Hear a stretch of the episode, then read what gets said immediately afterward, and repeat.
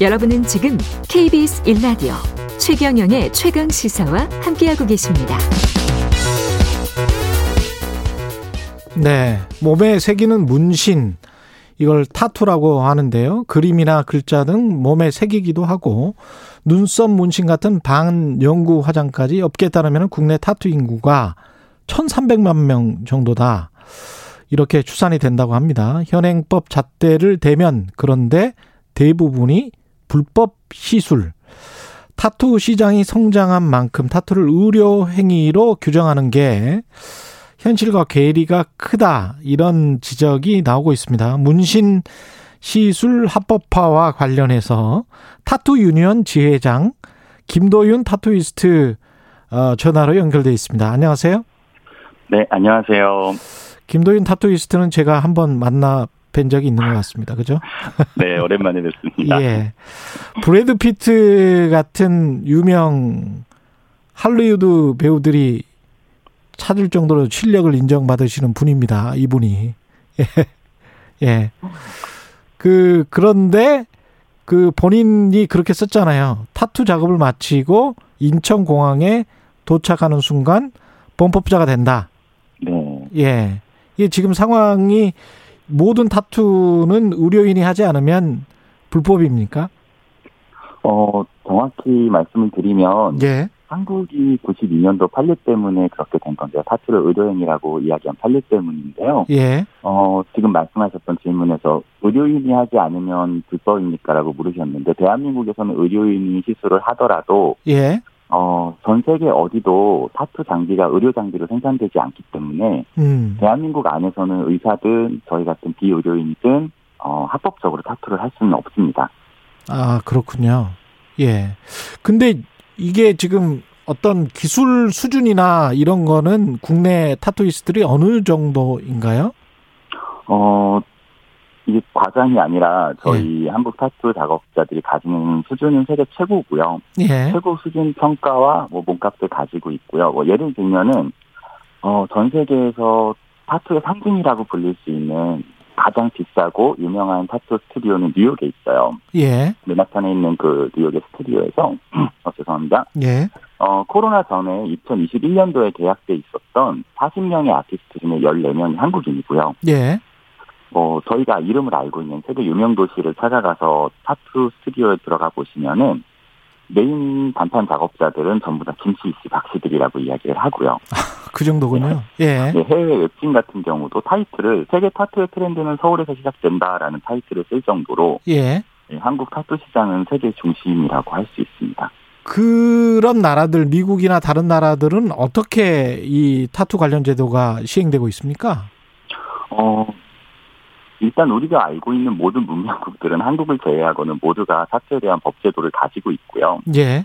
어, 가장 중요한 대전제는 소비자의 안전이에요. 그래서 1년에 한 번씩은 위생교육을 받고 감염관리 교육을 받고 뭐 심폐소생술 교육도 받고 있고요. 예. 그 교육을 이수한 이후에는 어, 나라마다 조금씩 차이는 있는데 음. 한국처럼 사전 라이센스를 남발하고 이런 것들이 소비자의 안전을 지키지 못한다는 전제 때문에 예술성이나 작업성이 보증이 안 되는 사전 라이센스 제도가 아니라 예. 소비자의 피해를 막기 위해서 작업을 한 작업자와 스튜디오의 사후 책임을 강하게 묻는 제도로 어, 타투 산업에서 소비자를 보호하고 있습니다. 근데 한국 같은 경우는 그러면 아까 인구가 한 1,300만 명 정도로 추산된다고 했는데 어떻게 그러면 영업을 하고 있는 건가요? 판례에 따르면 불법인데. 어, 이게 어, 암암리에 한다, 또 불법으로 한다 하기에도 민망할 만큼 이미 20만 명의 종사자가 있고요. 그 공공연히 하고 있는 것 같은데요, 보니까.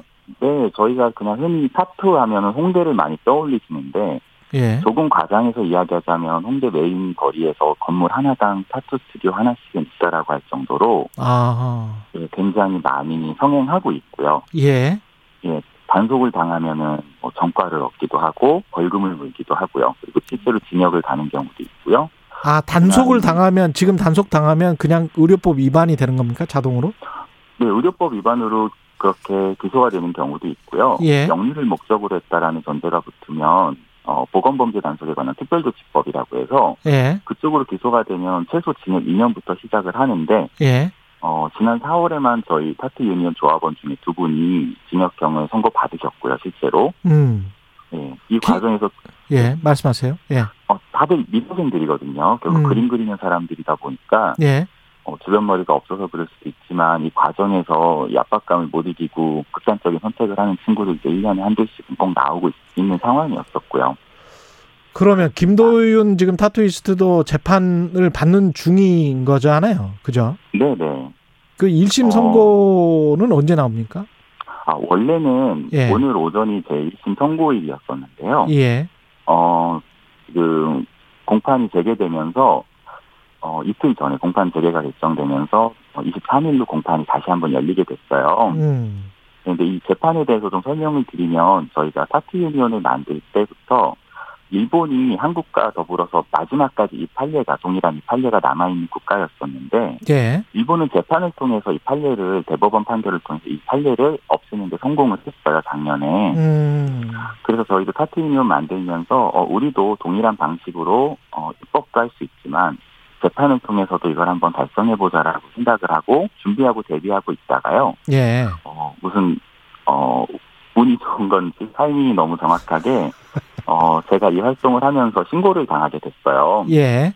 의료법 위반으로. 신고가 예. 네, 의료법 위반 신고를 당하게 됐는데 제가 했던 작업이나 과정의 결과에 문제가 있었던 게 아니라 예. 제가 연, 어, 작업을 해드렸던 유명한 연예인의 영상이 남아 있어서 그걸 제 3자가 신고를 한 경우에요. 아. 네, 근데 당사자인 그 연예인분은 아직도 이 타투가 너무나 사랑스럽고 만족해 하시기 때문에 예. 이번 재판에 친필로 탄원서까지 써주실 정도로 음. 예, 그렇게 돼서 제 귀책은 없는 상황에서 오로지 92년도에 타투가 의료라고 말한 이 판례가 법리적으로 옳은지를 따질 수 있는 좋은 사례라고 생각을 해서 음. 이 총력전으로 저희 대법원 최종 판결을 받기 위해서 음. 재판을 진행하고 있습니다. 그 타투이스트들은 우리가 철저히 소독하고 잘 관리를 하고 있는데 이거 우리 한번 따져보자 법적으로 따져보자 이런 지금 입장이시네요. 그런 거죠. 어, 예, 근데 그게 모든 타투이스트가 지금 잘 되고 있기 때문에 따져보자라는 건 아니고요. 예. 그냥 단순히 이 타투가 의료라고 판, 판단을 내렸던 것이 어떤 어, 학술적인 논거를 통해서 내린 결론이 아니라 음. 잘 아시겠지만 92년도라고 하면 거의 전 국민이 타투라는 거, 문신이라는 거는 조폭의 문화고 좋지 않은 문화에 대한 공감대가 있었잖아요. 잘 몰랐죠. 예. 네, 그러다 보니까 이 타투라는 거를 아무도 할 수 없게 하기 위해서 타투와 가장 먼 영역, 의사 선생님들이 타투할 일이 없으니까 음. 예. 전 세계가 이런 판례를 많이 만들었었어요, 예전에는. 예. 그래서 타투와 가장 먼 곳으로 보내기 위해서 타투가 의료라는 판례를 만든 건데 예. 그게 한국이 너무 오랫동안 가시다 보니까 지금은 타투가 진짜 의료인가 생각하는 의사 선생님도 종종 계시고요. 개인적으로는 그렇게 얘기하시는 분은 아무도 없으세요. 그렇지만 음. 어, 협회 차원에서는 지금도 그렇게 얘기하고 있는데 그 협회 차원에서는 바늘을 이용해서 피부에 상처를 내는 타투 행위가 의료인의 고유 업무에 해당하고 시술 과정에서 세균 바이러스 감염 등 부작용 발생 위험이 높다. 이게 네. 이제 입장이잖아요. 네, 근데 타투는 어, 말씀한 것처럼 예. 의료인의 고유 업무가 아니라 타투는 그림을 그리는 행위이고요. 미술가의 음. 고유 업무에 해당하고요. 예. 이게 설득해야 된다는 게 사실 굉장히 서글픈 상황이죠. 그리고 의사의 고유 업무는 치료와 생명을 살리는 고귀한 업무죠. 아. 타투가 의료인이라고 할 수는 없을 것 같고요. 실제로 감염의 위험이 있습니다. 의사 예. 선생님들이 말씀이 틀린 게 아니고요. 예. 그래서 저희가 이거를 지금처럼 개개인의 양심에 맡기고 불법이라고 하지만 공공연하게 실행되게 하는 게 아니라 예. 법제도 안에서 이 감염 교육을 받지 않고 지키지 않았을 때는 음. 다시는 작업을 할 수 없게끔 만드는 음. 네, 그런 규제와 법률이 필요하다는 이야기를 저희는 하고 이, 있는 거죠. 이게 지금 법이 없으니까 우리를 규제해 달라. 법을 만들어서 그런 말씀이네요. 네, 그러면서 저희가 자체적으로 위생 규정도 만들고 예. 유니온 만들면서 어, 녹색병원 임상혁 원장님께서 직접 TF에 포함이 돼주셔서 아, 1년 동안 감염관리 지침을 타투이스트를 위한 감염관리 지침을 만들어 주셨고 예. 더 재밌는 거는 전 세계에서 유일하게 실현 가능한 가능한 멸균 타투 절차를 개발을 해주셨어요. 음. 네, 지금 유니온 조합원들에게 교육을 시키고 있는데 예.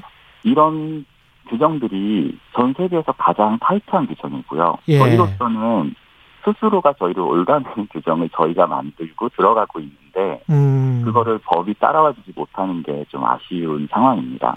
지금 유호정 의원이 최근에 타투법 발의를 했었잖아요. 네. 이거는 그러니까 어떻게 국회에서 논의가 되고 있는 겁니까? 그러면?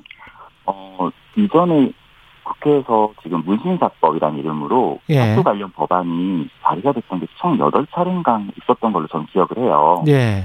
거의 매 회기마다 올라갔었는데, 어, 이번에는 그래도 세 개의 정당이 전부 다 관련된 같은 지향점을 가진 타투 관련 법안을 발의를 해주셨고요. 음. 국회에 지금 준비되고 있는 법안이 추가로 더 있는 것으로 알고 있고요. 예. 그래서 사실 기대를 많이 하고는 있는데, 음. 지금까지 발의가 되면서 통과가 될 수 없었던 이유는, 예. 어, 이거를 처리해 주셔야 되는 보건복지가 아직까지 관심이 없으셨거나 너무 바쁘셨거나 예. 혹은 저희의 짐작으로는 의료단체에 손을 들어줘서 아무것도 하지 않는 걸로 예. 항상 회기를 마감하셨어요. 그 타, 예, 타투가 이게 법제화가 되면 오히려 소비자가 보호될 수 있고 이 타투를 하는 타투이스트들도 어, 보호를 받을 수 있고 그렇겠습니다. 보니까. 예 맞습니다. 예. 그래서 이런 어떻게 보면은 이게 행운인지 뭔지는 모르지만 이게 사회적으로 좀 더 문제 제기를 한번 해봐야 되겠다. 법적으로 네. 판단을 내려봐야 되겠다. 이런 생각이신 거군요. 예, 예. 맞습니다. 알겠습니다. 오늘 말씀 감사하고요. 지금까지 타투 유니언 지회장인 김도윤 타투이스트였습니다. 고맙습니다. 감사합니다. 예, 7월 7일 수요일 KBS 일라디오 최경련의 최강시사 오늘은 여기까지고요. 저는 KBS 최경련 기자였습니다. 내일 아침 7시 20분에 다시 돌아오겠습니다. 고맙습니다.